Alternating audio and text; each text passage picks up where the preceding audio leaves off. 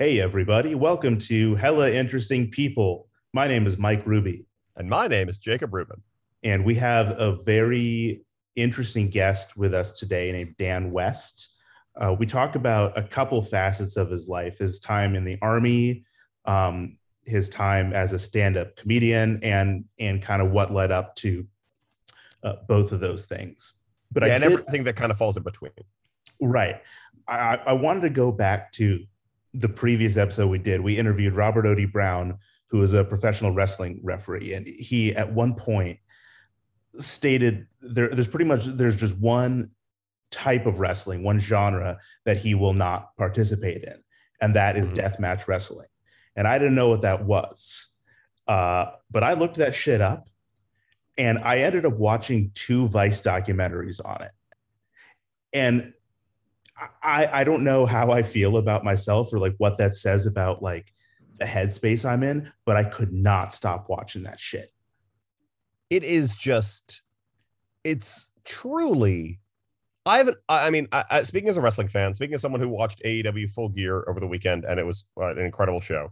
Um, I, I, I think the deathmatch stuff, it's so like you watch it. I watch deathmatch wrestling for the same reason I always would watch when breakdancers would be out on the New York subway. Because, like, if somebody gets hurt, I'm going to talk about this for the rest of my life.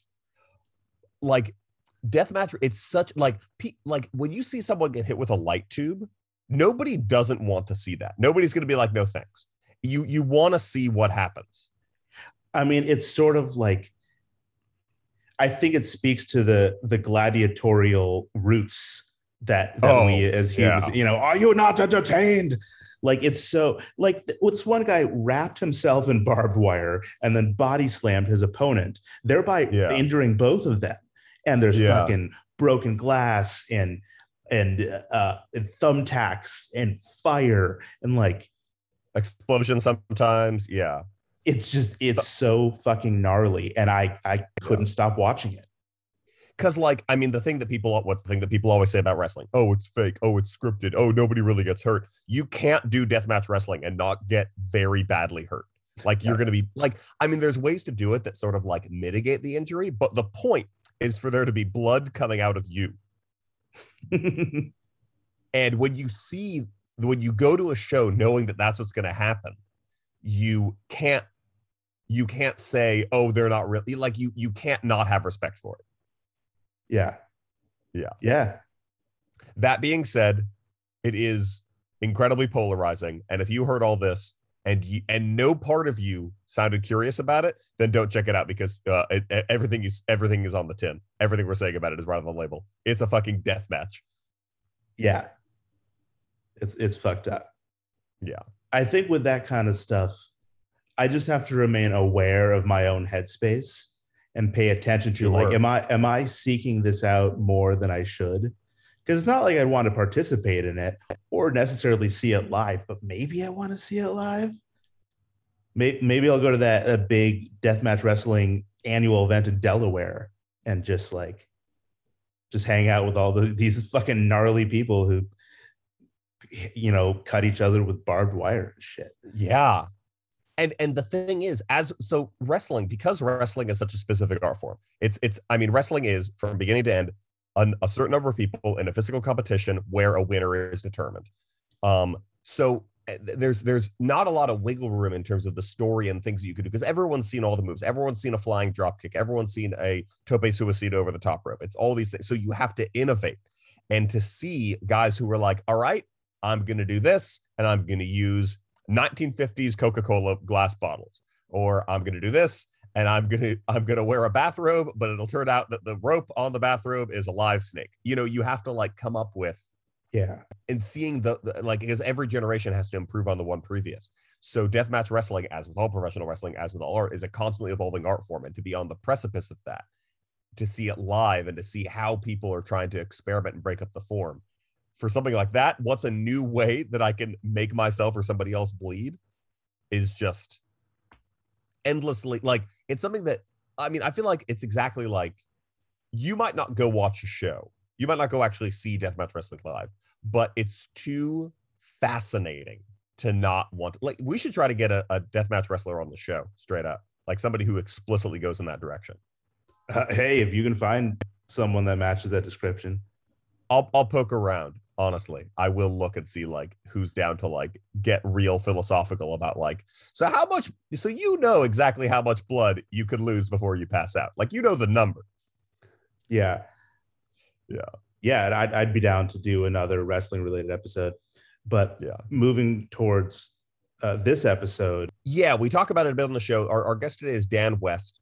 Um, he, I met him when I was doing stand-up comedy in the San Francisco Bay Area. I think we first met, let's see, I started doing stand-up in like two thousand ten.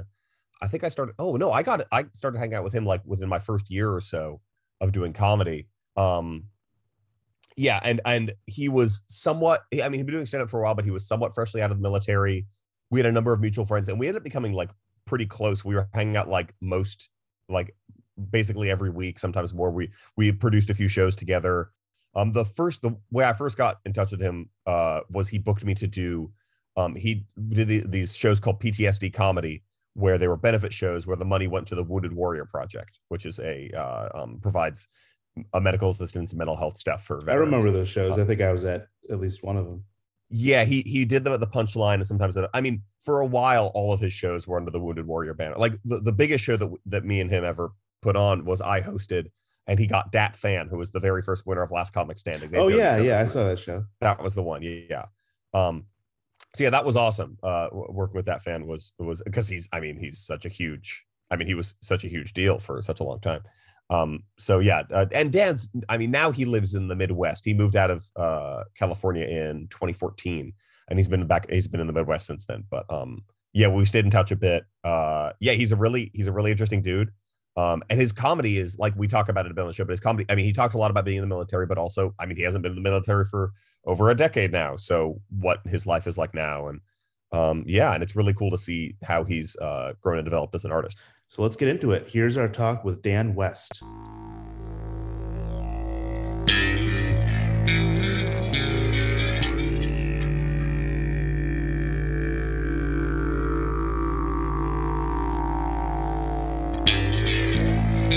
I wanted to tell you I uh, I just listened to your album, uh, Not Too Friendly, but Prompt and Polite. It's great. I just listened to it on Spotify a couple hours ago.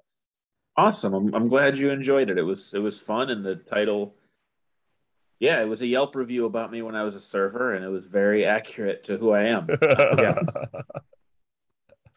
that's great. So you, uh, I'm so I met you when you were living in the San Francisco Bay Area, but you've since moved to Indiana. Um, yes. Why? Is that is that where you're originally from? Yeah, moving to Indiana by choice is a rare thing. Yeah, I mean, you're not wrong. Um, I I left California in late February, like I think it was February twenty-seventh of twenty fourteen. Mm-hmm. Uh, and I was just... I was in a relationship that was real, real bad. Um, like neither one of us were good for each other. And we kept breaking up and then getting back together because uh, I really, really loved her son. And she loved having a father figure for her son. Um, and I knew the only way that I was ever going to successfully extricate myself from this relationship was to just not be there. And I uh, I had a, a trip planned. I'm from Champaign, Illinois. Oh, okay. And I had a trip planned to do a show. And when it came time to buy the plane ticket, I realized I could just, oh, fuck, I could just buy that plane ticket one way. Uh, and I found a job in an apartment on Craigslist over the course of a couple of weeks. And just I, I moved.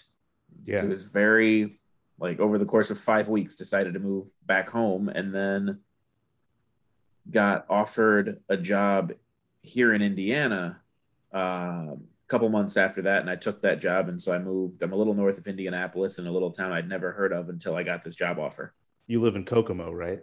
Yes. I, right, I mean, right. I had heard the word Kokomo because of the Beach Boys. But I, the Beach Boys fucking, Beach Boys made it up. I figured that was the reason. I figured you were like such a Beach Boys head.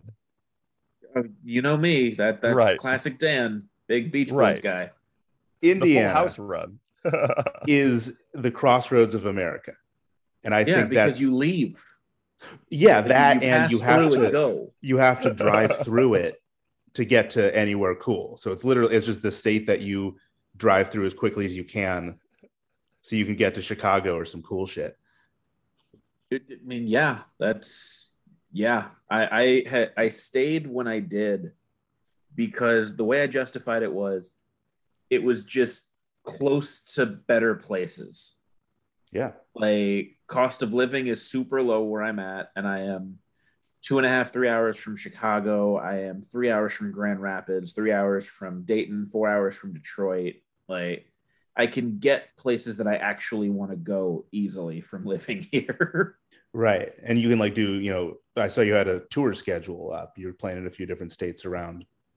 Yeah, I, uh, I, I did, did a lot. Um, I, I was on the road fairly extensively, and then COVID hit, and I kind of dove back in, but taking taking a little break from stand up right now. This past weekend was my last weekend of booked shows, and I'm gonna gonna relax, finish school, and kind of go from there. And uh, what are you in school for? Public relations.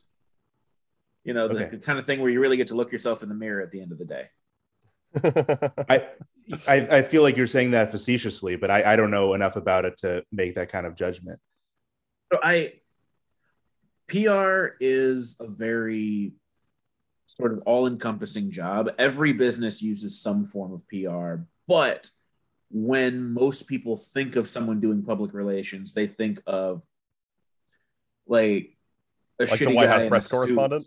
Yes, they think of yeah. that, or they think of like the guy who shows up to give a check to a malpractice victim and a non-disclosure agreement. Like that's, when people think of P R, they think of just terrible, terrible people. But there's a lot of like, every business uses P R and marketing and social media management in some way or another. So it's not nearly as garbage a profession as a lot of places, like as, I don't want to say the media because that's gross, but like as like as pop culture would have you believe, P R professionals are just garbage people, and it's not all that. There is oh. also that, oh, but it's okay. not all that. Oh, so it's the same as stand-up comedy.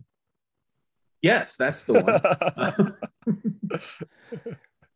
So I wanted to ask you in regards to talking about your military experience in your comedy. Can you speak to the juxtaposition between audiences in the Bay Area and audiences in the Midwest?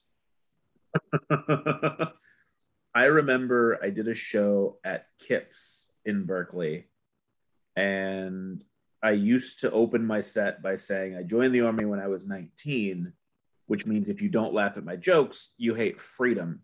Uh, yeah, right. And at Kipps, I got through the first half. I joined the Army at nineteen, and I hear just a girl audibly from the back of the room say, "Oh no." Like it was going to turn into a recruitment rally. Yeah. Uh, by contrast, not, re- not really realizing it was a joke. I mean, yeah, like it's it's a setup for there to be more comedy. You trusted the last three comics, maybe trust that I'm also going to tell jokes. But by contrast, I, uh, the third show of the weekend, this past weekend, it started at ten p.m. and I I was exhausted and a little drunk. So I dove into the old material that I could pull on muscle memory because I was very tired. Mm-hmm. And so about twenty minutes in, I said, you know, I joined the Army when I was nineteen, and there was an applause break. Uh, because it's Indiana and they knee-jerk support the troops trademark. Uh, so yeah. that's that's the biggest difference. Like it's, I don't like. Uh, you guys have probably just ad nauseum heard about like woke culture, cancel culture, and snowflakes getting mad about jokes and like. Obviously, that is at its core bullshit. But there is a thesis statement at the beginning of it that is not entirely bullshit, where there is a section of the population that hears a few different words and decides to get mad. And each political side has those words that they'll get mad about, because I've got a bit that I used to do about troops not automatically being heroes. And then Bojack did it and Stanhope did it way better than I could ever hope to. So I stopped doing that bit. Um, oh, yeah. Like I, I remember it, that. It yeah, wasn't. It's one of the first episodes of Bojack. Yeah. Uh, it, it's, I think it's like season two is with uh, the Patton Oswalt Penguin. Um, Or not Penguin. No, he's a seal. That's like the third episode. Seal, of the yes, show. yes. I'm, I'm, I'm, I'm almost done with season four. I'm in a rewatch right now. I forgot how great the show is. I rewatched that shit too. It's excellent.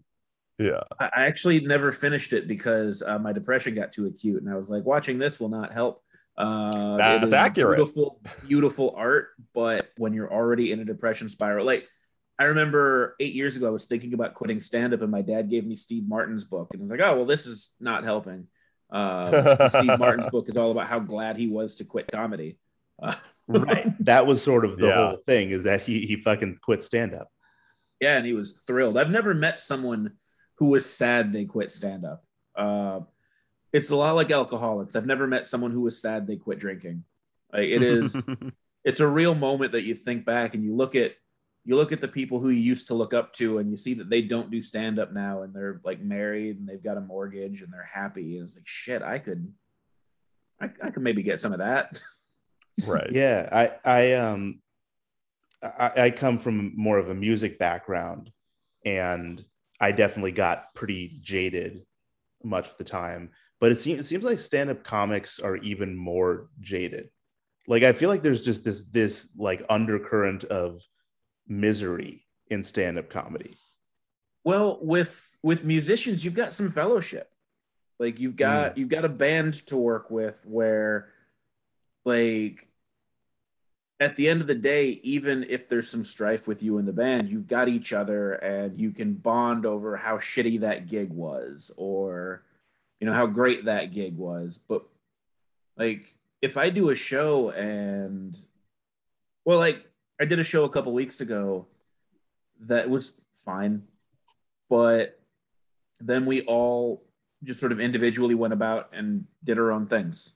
And there wasn't that same fellowship. There wasn't that shared experience, because the opener did his set, I did my set, and then we had a drink. Uh, neither of us sold any merch, and then we went back to the hotel. Yeah, it's kind of every man for himself in that situation. Yes, yes. And like, also with music, even if you're playing your own music, especially if you're a cover band, but even if you're playing your own music, there is still like something between you and the the audience. Like with with myself and with a lot of comics, like we're we're just telling stories about our lives on stage. So if an audience doesn't like that, then they don't they don't like me.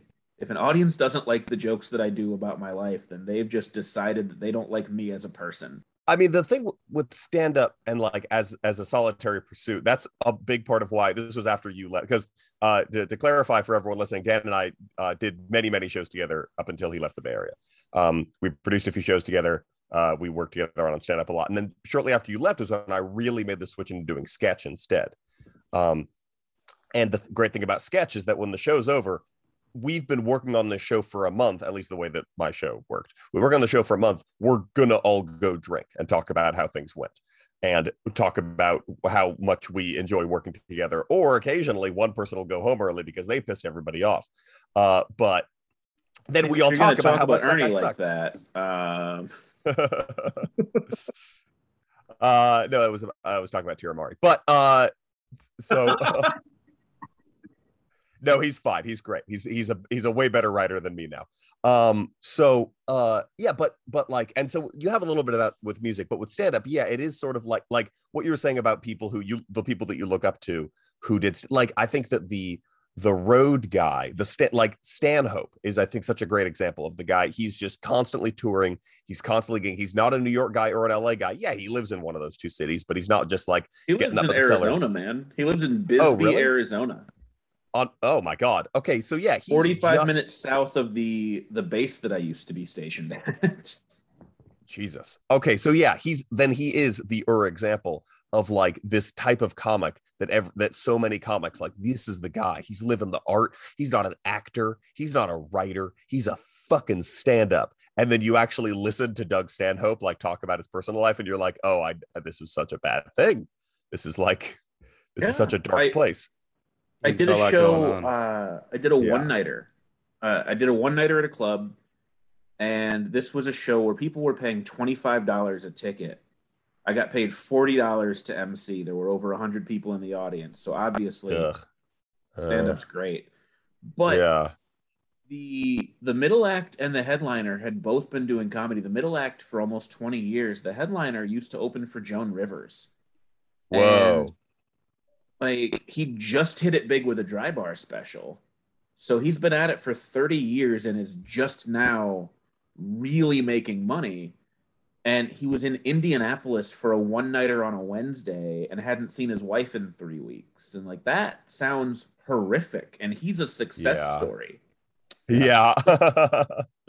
yeah I feel like I'm really excited to be going to school for something that I like so that I don't need, like, I, I enjoy doing comedy and I will continue to do comedy, but I can change my focus and it's not going to be filling that need, getting me away from a job that I hate. Like, it's going to be just something that I get to do when I want to do it with the people that I want to do it with as a supplement to working in a career that I enjoy. Um, I, I wanted to spend some time talking to you about your time in the military. And, and in talking yeah. about that time, my intention is not to bring up any P T S D. So please know that you can terminate this line of questioning at any point. Um, no problem, man. In regards to the crossover between your military career and your career in stand-up, I know you reference the Army in your comedy. Conversely, and this may be a stupid question, did you do comedy during your time in the Army? Uh, no, I actually started doing stand-up three weeks after I got out of the Army. Oh, okay. Um, but I did, so when I was in high school, I wrote for the school paper, and I, I tried to do some just like stream of consciousness funny writing, and I was captain of the speech team, so I did enjoy performing and writing.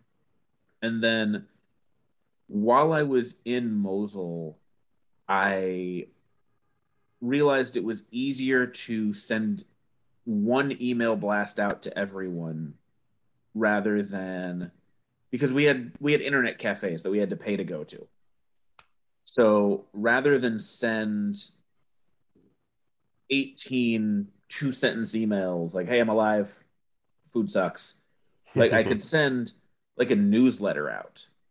And after the first one of those, I found out really quickly that as much as my family said they wanted to know what it was like, they did not want to know what it was like. They wanted, they wanted MASH. Like they wanted, yeah, like a little bit of realism couched in a lot of funny and antics. So it, the first newsletter that I sent out was, you know, I'm feeling really beaten down, and I think I'm starting to get used to how often we're getting bombed, because this time when the bomb started falling, I didn't even get out of bed. I was just like, oh, I mean, you're going to hit me or it's not. And they did right. not respond favorably. So the second one was, and did you know that the chow hall food is terrible? So I wasn't doing stand-up, but I was early on learning to sort of soften the experience and do humor to make what it was more palatable. That's interesting that that initially developed during your time in Iraq. Yeah, I mean, it's also because at a certain point, like you've worked a terrible job before. And sure. I know, Jacob, you have, because we've talked about it. Like, hell yeah. So at a certain point, no matter what the job is, the same coping me- mechanisms come into play. You, you make jokes, you do gallows humor just to sort of get through how much a moment sucks. I and it's, that I had a that leads into a question that I had. Would you say that doing comedy is the best way to deal with trauma? Therapy is the best way to deal with trauma. Um, I, I, yeah, yes, of course. I mean, it, besides, besides therapy, I just I, I I'm gonna segue for a second. I have seen so many open mics where somebody gets on stage and says, "This is my therapy," and I go up after them and say, "Make therapy your therapy." Um, yeah. But like I, there is absolutely something to be said for redirecting the emotions through humor. That the healthy expression of humor can definitely help change what the trauma is in your mind. It can make it more approachable to you. It can, it can knock it down into bite-sized chunks. And that did really, really help me. Like the, the jokes aside, jokes aside, jokes helped. Um, yeah. Yeah, like totally. it, it, it did help.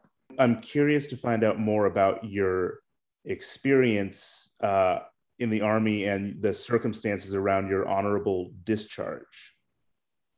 I, uh, I was a medical discharge for a variety of reasons, but the the catalyst for it was P T S D related. Um, okay. Like it's it's weird because there's certain things you deal with where because you you have no idea what they are and you've just got no basis for comparison, so you don't realize that something's wrong. Right. So when I first started getting tinnitus, I didn't realize what it was because it had always been described to me as your ears ringing, and that high-pitched sound in my ear didn't sound like a ringing to me. So when someone would say, oh, are your ears ringing? I would say no. But when someone explained what tinnitus was, then I was like, oh yeah, no, I've had that for years. Yeah. And so when, when my P T S D symptoms were coming up, at the beginning, I didn't really realize what it was. Uh, like I just, I thought it was, you know, I was having some nightmares. I, you know, I was having trouble sleeping, and sometimes I was uncomfortable in the dark. And then like my stress response is to try to go to sleep. So I would try to go to sleep, and then I would just lay in bed. And then to help me sleep, I would start drinking more. And it just, so I, I didn't realize that I was dealing with P T S D until, this is going to be a weird example, hmm. but remember sex ed from high school? And vividly, they would show the pictures of uh, venereal diseases. Oh yeah. Uh, I would see uh, yes. those pictures and I would think, how the fuck did they let it get that bad? And that's what I did with P T S D. Like I, it got bad before I acknowledged that something was wrong. And the the sort of catalyst for me getting out was a was a suicide attempt. Mm-hmm. And then I went to the chaplain, and then actually a joke is what got me on the right track to getting out, uh, because I was meeting with a therapist. And they don't do this anymore, but they used to do something called a contract to safety. Like okay. At the time, all of the research said that if you can get someone who has expressed suicidal ideation to commit to seeing you next time, they are more likely to not hurt themselves. So, yeah, that makes sense.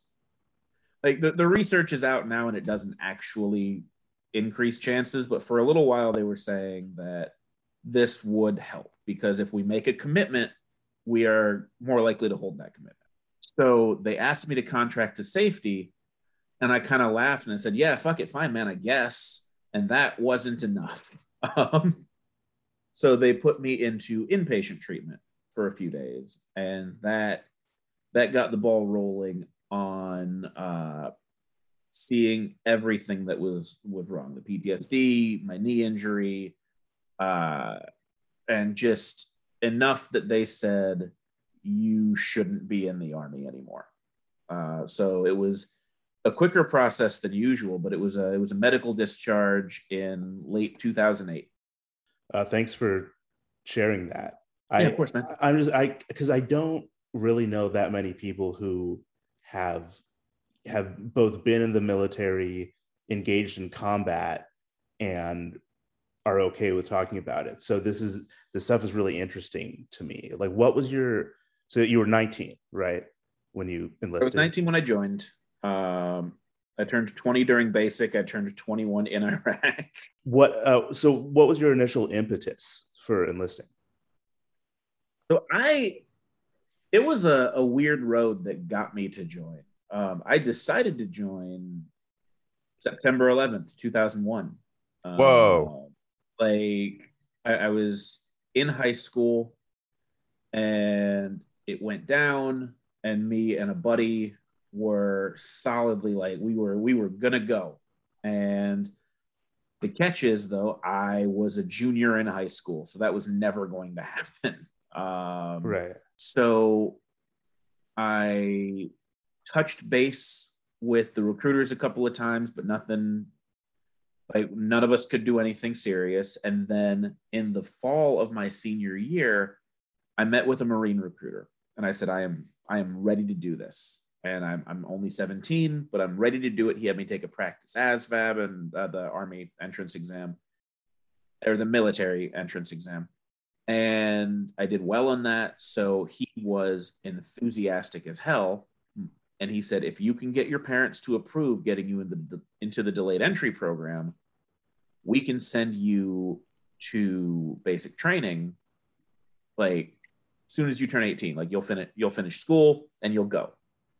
Uh, and like what I didn't realize at the time, because I was a kid, but looking back now, like he was trying to railroad me and get a contract signed so I couldn't change my mind or bail. At seventeen, I just, I wanted to do it. He wanted to get me there. My parents said no, and I was, I was furious. Yeah. But what ended up happening was the Marine recruiter got way too pushy and way too creepy. Like, he showed up where I worked. He showed up at my house. He followed me to the other school that I had a class, one class a day at. Like, he was just, he was too much. So at seventeen, I had to have a conversation with this grown man and tell him he needed to back off. Yeah. Uh, was he like nervous that he was going to not get you to commit, not get you yeah, to like sign? That's, that's exactly oh, okay. what it was, because recruiters, whether they'll admit it or not, they've got quotas they have to hit. And yeah. Like, I scored well on the exams, and I had gone to him. That's the weirdest thing. He was using recruitment tricks on me when I had gone to him. Hmm. Uh, that sounds kind of slimy. That's like some used yeah. car salesman shit. That's exactly what it was. That's exactly what it was. Then I ended up, uh, I, I talked to the Army recruiter, and he was much more low key. And he said, we'd love to have you. But then my family was so against it after I was eighteen that I, I backed out before I signed anything. And then about two months later, I I was in Bloomington, Illinois, getting ready to come back. I'd been visiting uh, visiting a girl, getting ready to come back to Champaign. I was waiting on a bus because I didn't have a driver's license. And at the bus station, it couldn't have been done better if it had been staged. Just three dudes in Army uniforms walked past me talking about how great their experience in the Army was. Mm, and so I, I shot my buddy uh, a text, and this was when texts cost a dime. So like I was right. strong in feeling about this. I shot him a text and said, when you pick me up at the bus station, I need you to take me to the recruiting station. And I signed a bunch of paperwork there. The following weekend, we went to Indianapolis to uh, the entry processing place. And I, I took the testing, and I met with, and I did everything. And I didn't tell my family that I was joining until about a week before I left for basic training, because I didn't want them to try to talk me out of it again. Wow. And they were, they were not thrilled. That's so interesting. Like, I feel like every time you hear about someone joining the Army at, a, at, a, at an age that young, it's because of some like, I mean, I mean, you were really going because you were like, I want to protect America. Yeah. Like I, I bought it hook, line, and sinker. It was, it was, it was patriotism. And also, I mean, I also was looking for some discipline and looking for some guidance. Like I was, I was working a job that I liked and I was good at, but it had no real future. I was a sales manager at a men's clothing store. And on the side, I was selling drugs, and hmm. like, just, there was no future for the life I was living. And I saw this brighter future and a way to do something that I really felt strongly mattered. I, so this was, this was like during the George W. Bush era. Oh yeah. That you were in the Army. Uh, yeah. Uh, I, uh, I shipped to basic training in February of two thousand five. Where was that, basic training? Basic training was Fort Benning, Georgia. I was there from February to May. So we got all four seasons. Yeah. Because Georgia's wild. And then how long was it before you were stationed in Iraq? So with the Army, you do basic training and then you go to A I T. That is where you're trained for the job that you signed up for. Uh, so I went from basic training to Fort Huachuca, Arizona. Um, and I left home of, Fort uh, Huachuca. The home up? of Doug Stanhope. Yes, uh, yeah. Like forty-five minutes north. It's at Sierra Vista. You drive through some mountains to get down to Bisbee. It's this little hippie town right on the border in the mountains of Arizona. It's really cute. I did New Year's Eve there once. All right. Uh, Tight. But I was I was in Arizona until October, and then I was in Iraq right after Thanksgiving. And how long were you there? Uh, I was in Iraq for a little over a year between Mosul and Baghdad. Because uh, we were supposed to go home. Um, we we were in Mosul, and then some of us had already gone home. I was three days out from leaving Mosul to go back. I was stationed in Alaska. Uh, and then we got orders that our unit, instead of going home, was going to go down to Baghdad to support another unit. We uh, we were in Baghdad for about five months, and it was a very different kind of deployment experience, but it was still just another deployment. Uh, what what did you do with your time there? That's something I like. I, I tried to explain to a crowd this past weekend, and they. I don't know if they just couldn't fathom it or if they didn't believe me, but when you're not actively working in the Army, it's just a job. Yeah. So depending on where you are when you're deployed, there'll be different resources available depending on where, like what type of deployment you're on.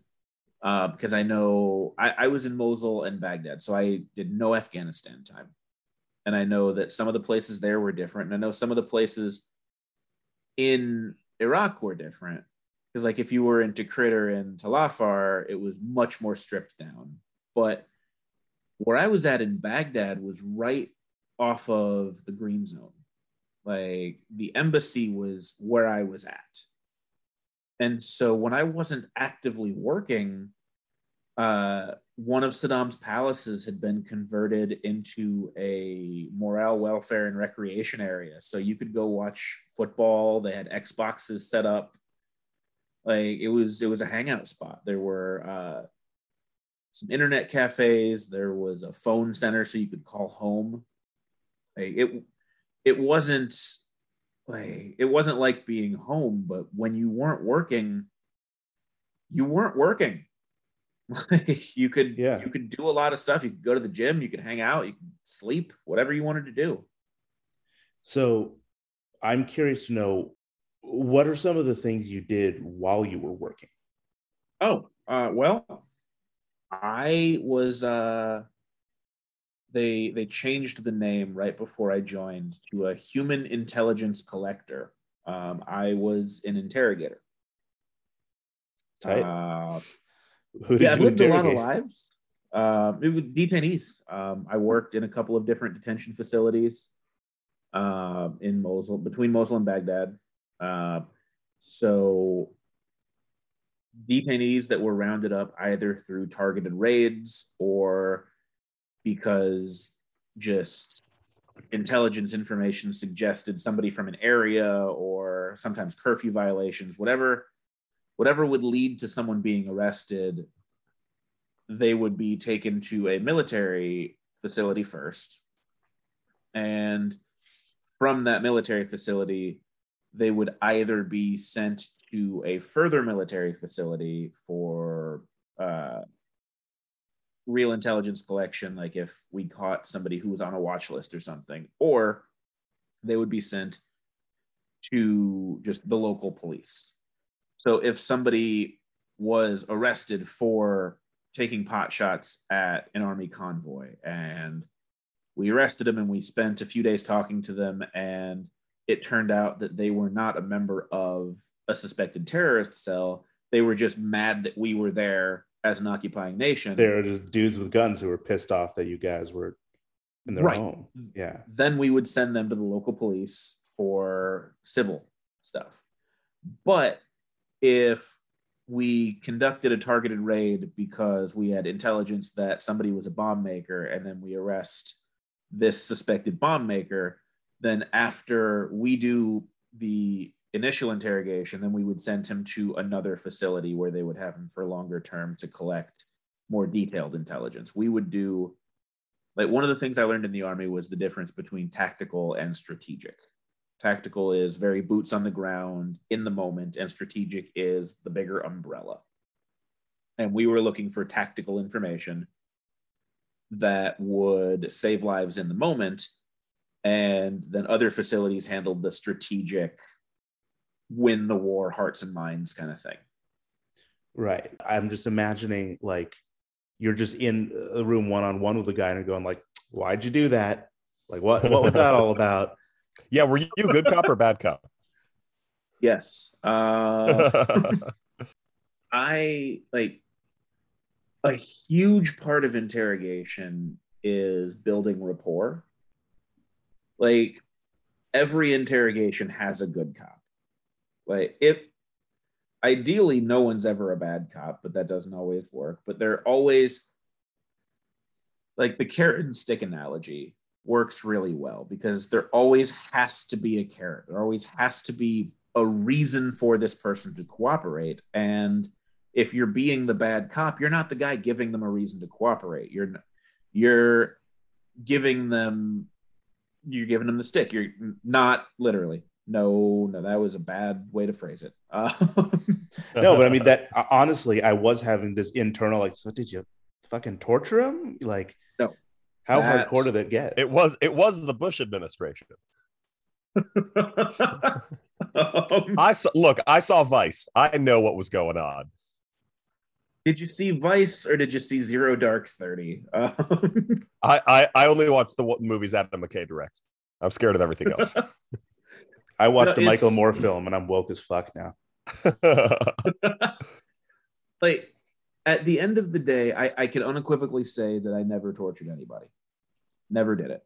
Uh, I, I I feel like even though Jacob knew that, he's also still a little bit relieved. Like, oh shit, thank God. I've been friends with this guy for ten years.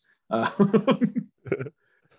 I don't think that you tortured people, but I did think that you would stand near them holding a, a, a devices that may have done that for you. I didn't think that you did it. I never thought that you did it.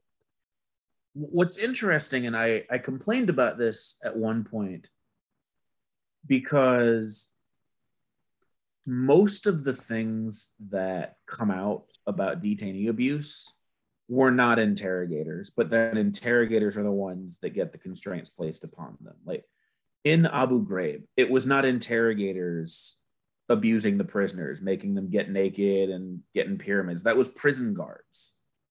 And that is absolutely reprehensible. I completely believe that it was terrible, but it wasn't interrogators doing that.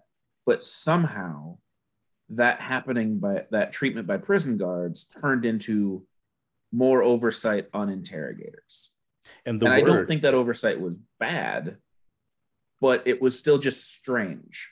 That well, the, the word interrogator im- implies a certain level of like, like, yeah. tough guy, you know, fucking, I'm going to torture you vibe, which isn't true.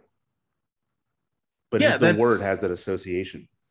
There's definitely a, a connotation with the word, and that's why they changed it to human intelligence collector. Like they... Human intelligence collector, okay. That still sounds like someone who does decapitations or something. But Carlin did a bit years ago about how the more words you use to say something, the more sanitized it is, because he talked about post-traumatic stress, uh, the fact that it used to just be called shell shock. And that was a very visceral thing. And then you added more words to it to make it more palatable, even though it means the exact same thing. And that's what the Army did with Human Intelligence Collector. Mm-hmm. It was, yeah, it was, it was like shell shock, uh, uh, battle fatigue, and post-traumatic stress disorder. Battle yes. fatigue. That's like offensive. He's just tired. Let him take a nap. He'll be fine. Jesus. Well, Christ. They did that to me. I, I had, I had a. An issue while I was over there. uh, I found out that a friend had been killed in Afghanistan, and I really just, I had a rough, really rough moment. And rather than send me in Iraq to a place called mental health, it was called combat stress. Mm. And like, that's just such a, an innocuous way of describing, hey, is the war getting you down, buddy? Yeah, it kind of is. It kind. I got combat stress. The term combat stress sounds, it's it's the same as like battle fatigue. It's like it's yeah. the kind of shit that like an old-fashioned sexist man would say to a woman, like, "Oh, you're getting hysterical." That kind of shit. Oh, you're you're not combat wrong. Stre- combat stress to me sounds like a, a brand of hot yoga class. No, I, I feel like it's it's like sweatpants, but like make them tactical. Uh, it's it's one of those things where the, they're all the stuff they're billing towards horrifically toxic men to try to get a dollar out of them. So like liquid death water and all that crap. Oh, like, that tastes like garbage. That yeah, no, it's not good. They were responsible for Sketchfest one year. It's water that makes you thirsty. Straight to hell. Straight well, up. Straight to hell. It, what are you talking about? It's water. I've had that shit. The liquid death, right? Liquid death. It's water, it's but like... it's in an aluminum can, so it's water that tastes like metal. Yeah, I guess, but it, it, you know, it's not plastic. And like, it's it's funny. It's it's supposed to be ironic, isn't it? Is it's really supposed to like manipulate, you know, metalheads or whoever into like drinking water? I, don't I do think know... a lot of it is branding. Like, it's it's the same as I, I remember I was on leave once and my sister had ordered a drink called a Cowgirl Quencher, and it was delicious. It was bright pink. It was in this frilly glass, and I took a sip and I said, "That's amazing." But goddamn it, I'm a man, so I made them put it in a pint glass. And that's how I feel about liquid death water, whether that was their intent or not. They are absolutely benefiting from dudes who are like, yeah, I need to hydrate, but I don't want to seem like a queer. Like that's, that's what they're getting, whether that's what they're aiming for or not. They are getting That's what that. They're getting. Okay. Yeah. Fair. Like how, like how Voss was trying to make water like trendy. Like, oh, it comes in this like reusable plastic thing with a big clunky lid. It's fashion. Yes. It's water. It's everywhere. I mean, not everywhere. You live in California. Um, That's true. We don't have it. Uh, it's funny because there's a drought. Yeah. It's never not drought. Never not. Arizona was on my short list for when I finished school, and then I realized that I'd be thirsty all the time. Um, yeah. And maybe on fire. Is nice, that better nice than positive New Mexico? Moment to, to reach a segue. Let's, let's talk about wildfires and drought. Yeah, Jesus. No, great. There's, uh, that's perfect. So, uh, not on the subject of natural disasters.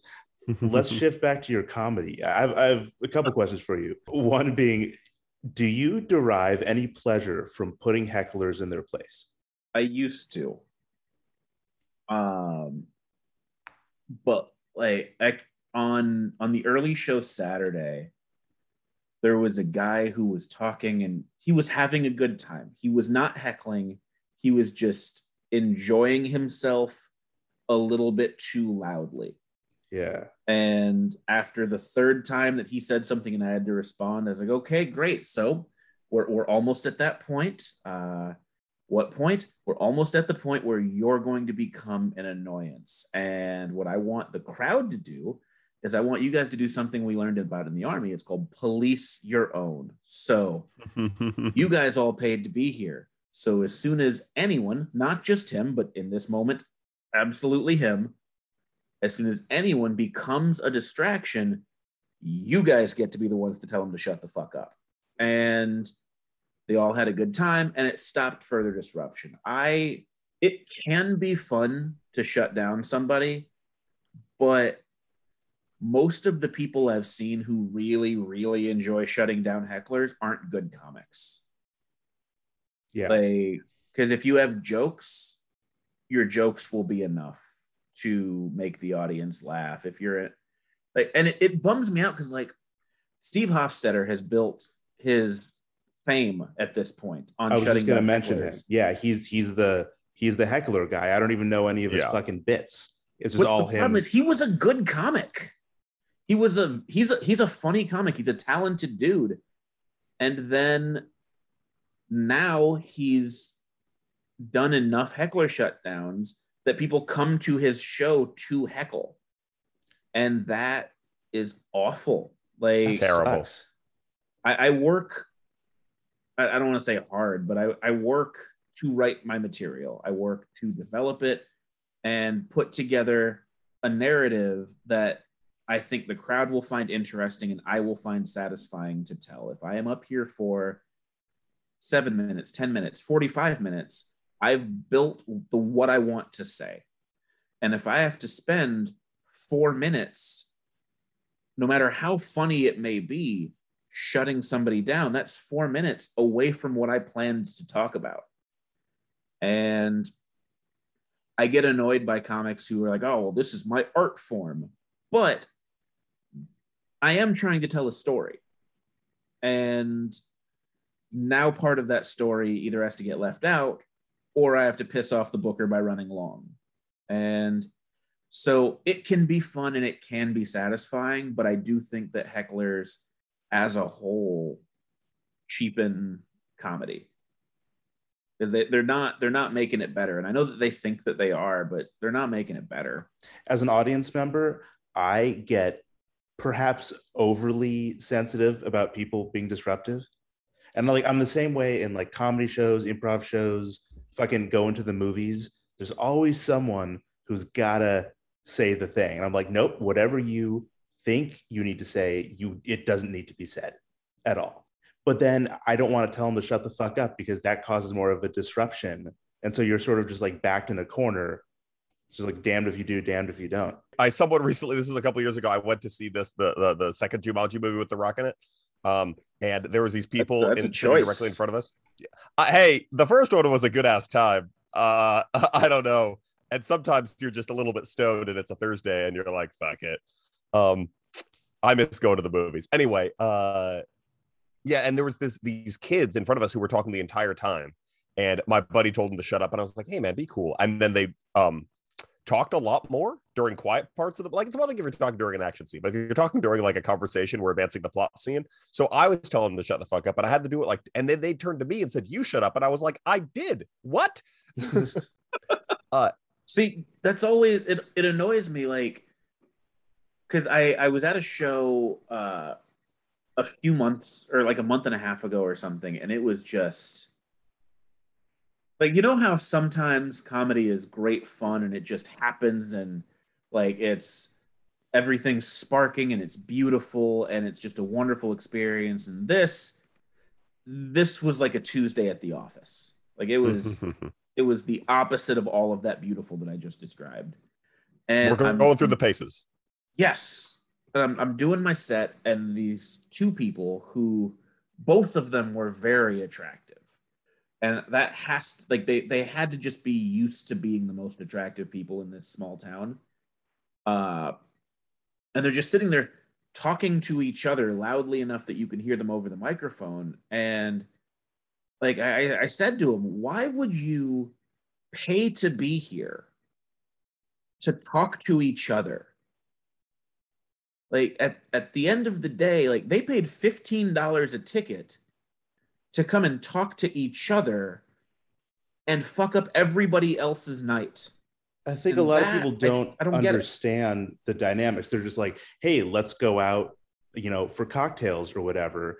Like they think that this is a thing where they can socialize with their friends. It's like, oh, stand-up comedy. This is the thing we can do together. But that's not you know, and, and to be fair, with stand-up comedy, especially compared to music, there's a lot more expected of the audience. Like yeah. if I, if I'm playing in a band and we end the song and two people clap and, you know, one guy goes, "You suck," then f- we're just going to keep fucking playing. We're louder than you, you know, yeah. but, but like the stand-up comedy uh, audience is, it's a really delicate art form. It's probably one of the most delicate performance arts there is. Because we're talking about Tiramari again. I get it. Um... I, I actually had another shitty thing in the in the chamber to say about Tiramari. I thought Tiramari, you and Tiramari were friends. What's what's going on? No, no, no. It's so I, I I had I had a heckler story that involved him in one regard. What I was going to say was when I did my sketch show, um, one of the other comics, I don't want to say his name, so I'll just make a name up. Let's call him Tiramari. Uh, had a friend, had a friend that he invited to the show. And this friend bought his girlfriend. And based off how his girlfriend acted, it wasn't just like she'd never seen a comedy show before. I don't think she'd ever been around, been seen any form of performance. Like, okay, I remember as a kid, one time I saw Inherit the Wind, which is a, a play about someone defending the right to teach uh, evolution in schools. And I remember being so frustrated at the guy who was saying evolution isn't real that I wanted to yell something and had to go like, no, it's a show. I need to shut the fuck up. I'm a child. But this person had never had any form of that experience. And so she was, she acted. So in our sketch show, we had mostly sketches, but also like two or two or stand-ups would perform. She would be talking to the stand-ups as if they were only speaking to her. She would be talking to, into the sketches as if to say, this is a real thing that's happening and they need my help. It was insane. But I learned how to shut down a heckler because our final sketch of the night involved me being just in my underwear. And so I came out just wearing my boxer shorts and my Timberlands, and she hid her face behind her boyfriend because she couldn't look at me, and the sketch went perfectly. So that's the trick. You have to just be in your underwear, and the hecklers will be like, I can't, I don't want to deal with this. Yeah. That's fantastic. You just need to raise the stakes. Like, yeah. you know, come out naked if you have to. I've I've done that. Like, my my move you come is, out naked has always been My my move has always been to enlist the crowd, like yeah, to make that person the enemy. Like it'll be something along the lines of, "Oh man, how many of you guys paid to see a comedy show, and how many of you paid to see just a drunk idiot shout stuff at the stage?" And then it'll be like, "Oh, so by by a show of hands, how many people here have a Purple Heart?" I'm pretty sure I'm the only one that should be talking. Like, just, I will, sure, yeah. I will try I, to make that person the enemy for everyone because, God, especially if it's a woman, it is really easy to suddenly be the bully. Like, no yeah. matter how bad they've been, it is mm-hmm. really easy to suddenly be the bully from the stage. So if I make the crowd on my side, it helps. Yeah, and then you have a common enemy. Yes. Which brings people together. And that's how you save the planet on the fourth of July. I, I just want to say a little bit more about hecklers. I don't know if either of you have seen that video that's been that has gone viral this week of a woman who got on stage during a show, during a comedy show, to tell the comedian that his material was offensive. I did, I, I saw people sharing it on Twitter, but I did not watch it because I didn't need to see another entitled person. Yeah, it was it was honestly otherworldly. Like, I mean, we've had cell phone cameras for a long time, and the fact that this is a, a video, like, and and people have always yelled out shit from the audience saying that your material's offensive. And like, I'm not even, I don't even know what the guy's material was. I can't imagine it would be that bad. But the thing is, even if it is that bad, you're allowed to leave. But the the idea that someone could object so strongly they're like, I have to get up and do something, everyone will be on my side. And I think that's really what the heckler thinks. I think the heckler every heckler thinks this is what the crowd would agree needs to happen right now.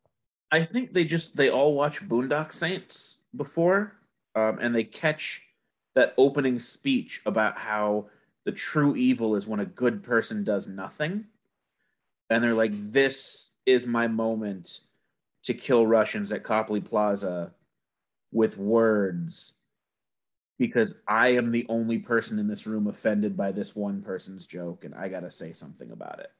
Hey, Mike, have you seen Boondock Saints? I'm trying to remember. I don't think I've ever seen it. I haven't seen it either. I hope that some of our listeners appreciated that. Oh, Dan. No. Here's the thing. The first movie is excellent, and the second movie happened.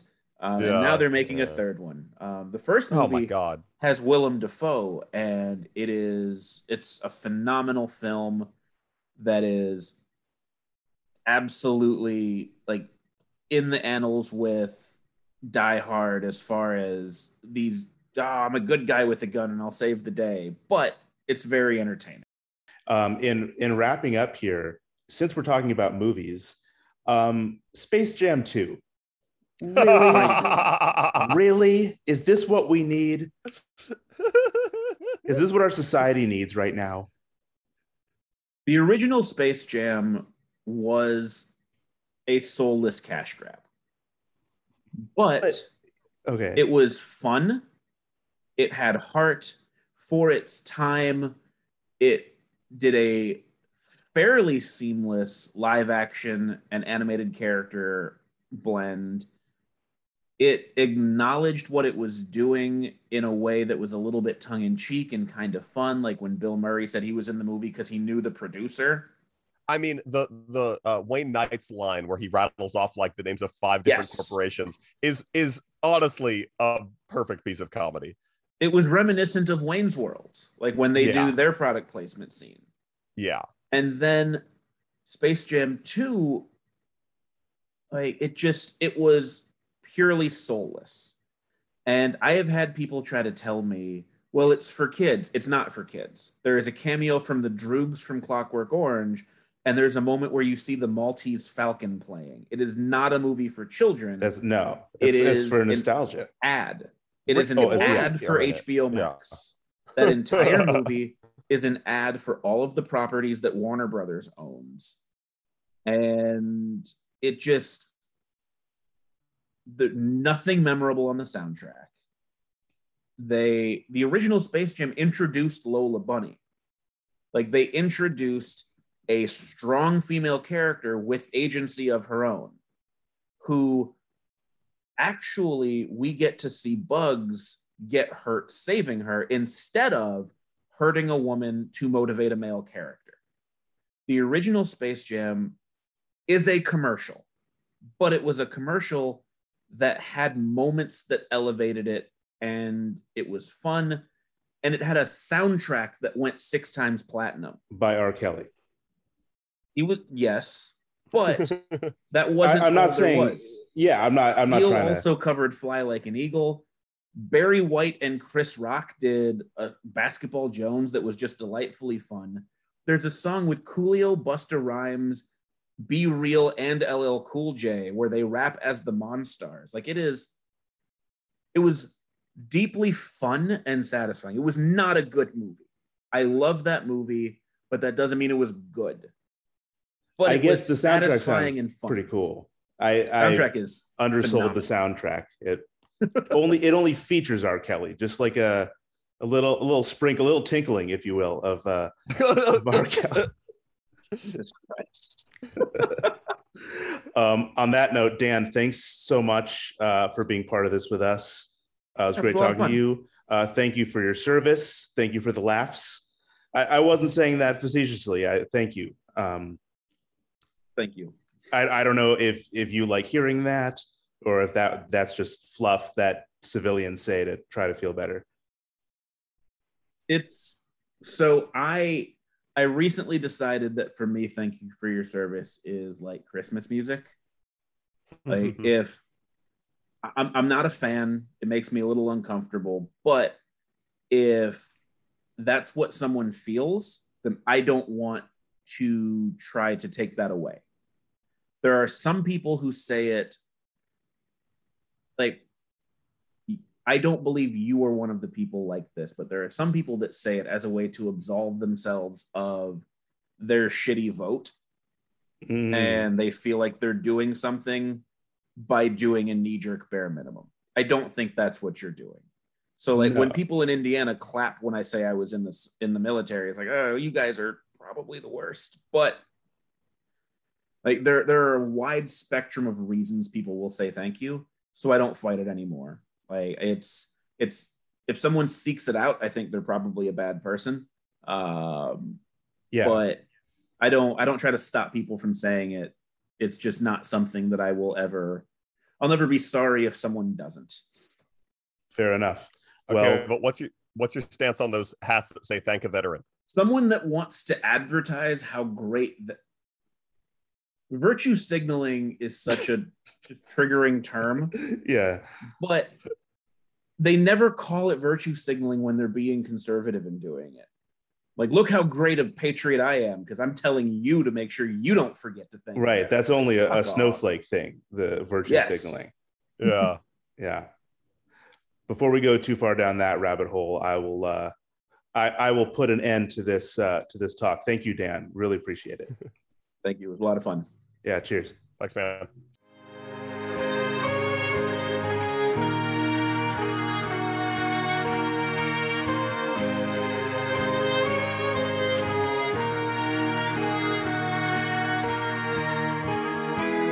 Uh, so that was an interview with Dan West. We hope you enjoyed it. I would like to offer a slight retraction on something that I said earlier in the episode, where I said that liquid death was bad because it's water that makes you thirsty. I had it mixed up with a different brand of bottled water.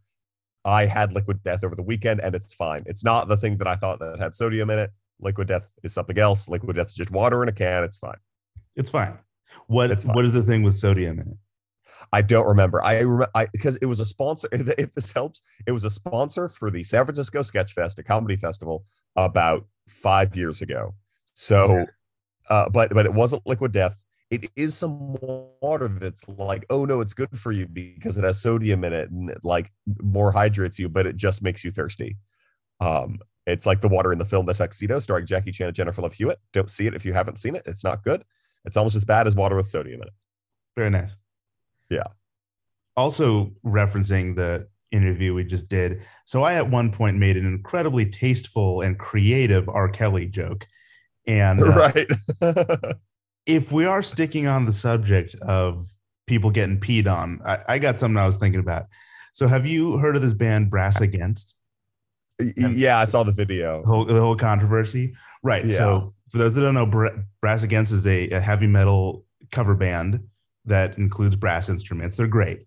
And uh, oh, and, re- cool. and recently um, the, the lead singer of the band came under fire. Uh, there's a lot of controversy around. So she peed on a guy's face on stage while performing. So that's yeah. what happened. Um, and she's getting called disgusting and vile. And like the media is just piling onto her. And she like, she had to issue an apology. And I'm like, I don't think anybody deserves apology from her. Like, I don't, I don't think she is obligated to apologize to anybody. She already did. Yeah. But like, if you think about it, like she said into the microphone, like, I really have to pee. Let's make a fucking show out of this.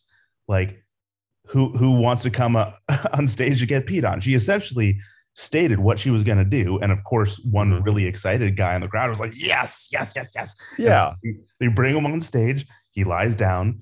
She takes a substantial piss all over his face. He's loving it. I mean, she had to pee. She had to pee. And like, I understand. But you gotta not, go. They're not shock rockers, right? Like you'd maybe expect right. that at a Marilyn Manson show or, or something like or that. Gigi like, Allen or some shit. Right. And if society can survive Gigi fucking Allen, they can survive. Right. Th- this got blown way out of proportion. It's as if we're like in more, like the bar has been set so low. Really this? Like, mm-hmm. like a guy consensually getting his face peed on at a rock concert. Right. This, both this of them. You want to die on? Both of them knew what they were getting into. No one was surprised. Uh, um, a, a fairly a, a not insignificant number of people are into pee, just in in a in a in some fashion. It's not a small percentage. I don't know the numbers, but you know, if I mean, how many people was she performing for? A few thousand. Someone in there is going to be like, oh yes, this is exactly what I've always wanted. Yeah. Yeah. So, I and apparently, according to the band, she cleaned it up after the show. So she she legitimately has nobody to apologize to. Yeah, not the roadie. The, there was you know there was a roadie backstage being like, "Oh god, damn it. I got to take care of this now." Yeah. I got to load out the gear and then I got to wipe it. Um but you know, they got banned from that venue and like they're taking all this shit from the media and from, you know, and from prudish fans, and I think it is ridiculous. I, I mean, I do understand the, like, quote unquote outrage on the stance that it was like, uh, um, like considered a, if you consider it to be like a sex act performed on stage, but like, come on, people, it's, it's, it's Brass Against, that we have an idea of who they are. Uh, and, and like, if you didn't, you know, man, if you don't want to see, don't look. That's what I've always, that's what I said in the middle school locker room. And that's what I'm saying right now. There's so many horrible things you could look at, but if you look at them, sight is the only sense that we can opt out of, right? I suppose so, yeah. Yeah. So just opt out. You got eyelids. You could just be like, I don't want to see that. Yeah. So and, yeah, I, I mean, and I watched fine. I watched the video, so you don't have to. But it's uh I, I mean I I watched it, and just to make sure that I knew everything that was going on, I watched it fourteen times because I needed to make sure that I had every detail. I mean, she she really had to go. Like, the, oh, she did have also, to go. Also, her her, her name is uh, is Sophia Urista. It's probably pronounced Urista, but regardless, that sounds like somebody who sells pee instead of coffee. Yeah, that fucking rules. Um. But whatever, the they get the last laugh because they're fucking opening for Tool on their upcoming tour. So like, oh, amazing. She probably shouldn't pee on anybody else, but you know what? If she does, she will have my full support. Right. Yeah. And you know, hey, speaking as a music fan, speaking as someone who attends concerts, I if the musician says, hey, I have to pee, I'll be right back, or hey, I have to pee, but I don't want to stop the show, let's keep the show rolling. I'm in a great mood. Sure. Uh, thank you so much for listening to Hella Interesting People. Uh, be sure to like and subscribe to this podcast. Also, if you like Dan West and you like me, we both just appeared on an episode of Nerd Rage, The Great Debates, which is another great podcast um, that is actually ending its run. It's been on for four years and they're, and they're finishing it. A number of people are leaving the show, so, so Nerd Rage is coming to a close. Um, but th- there will be an episode. It might, it, it will be up after this episode because there's, um, but it's essentially a debate Uh, between who's better, Mario or Garfield. Um, I'm on Team Garfield and Dan is on Team Mario. So if you want to know how that debate goes, uh, check out Nerd Rage, The Great Debates. Thank you so much for listening to this episode of Hella Interesting People. Uh, please, if you have the opportunity, give us a rating or review or a subscription wherever you get your podcasts. Leave reviews on Apple Podcasts. They every rating and review helps us grow and expand and reach a new audience, and we really appreciate that. And we thank you so much once again for listening to the show. Please stay tuned for our next episode, which will be an interview with a different person. I'm Jacob Rubin. And I'm Mike Ruby. And we'll see you next time. Thank you. Bye.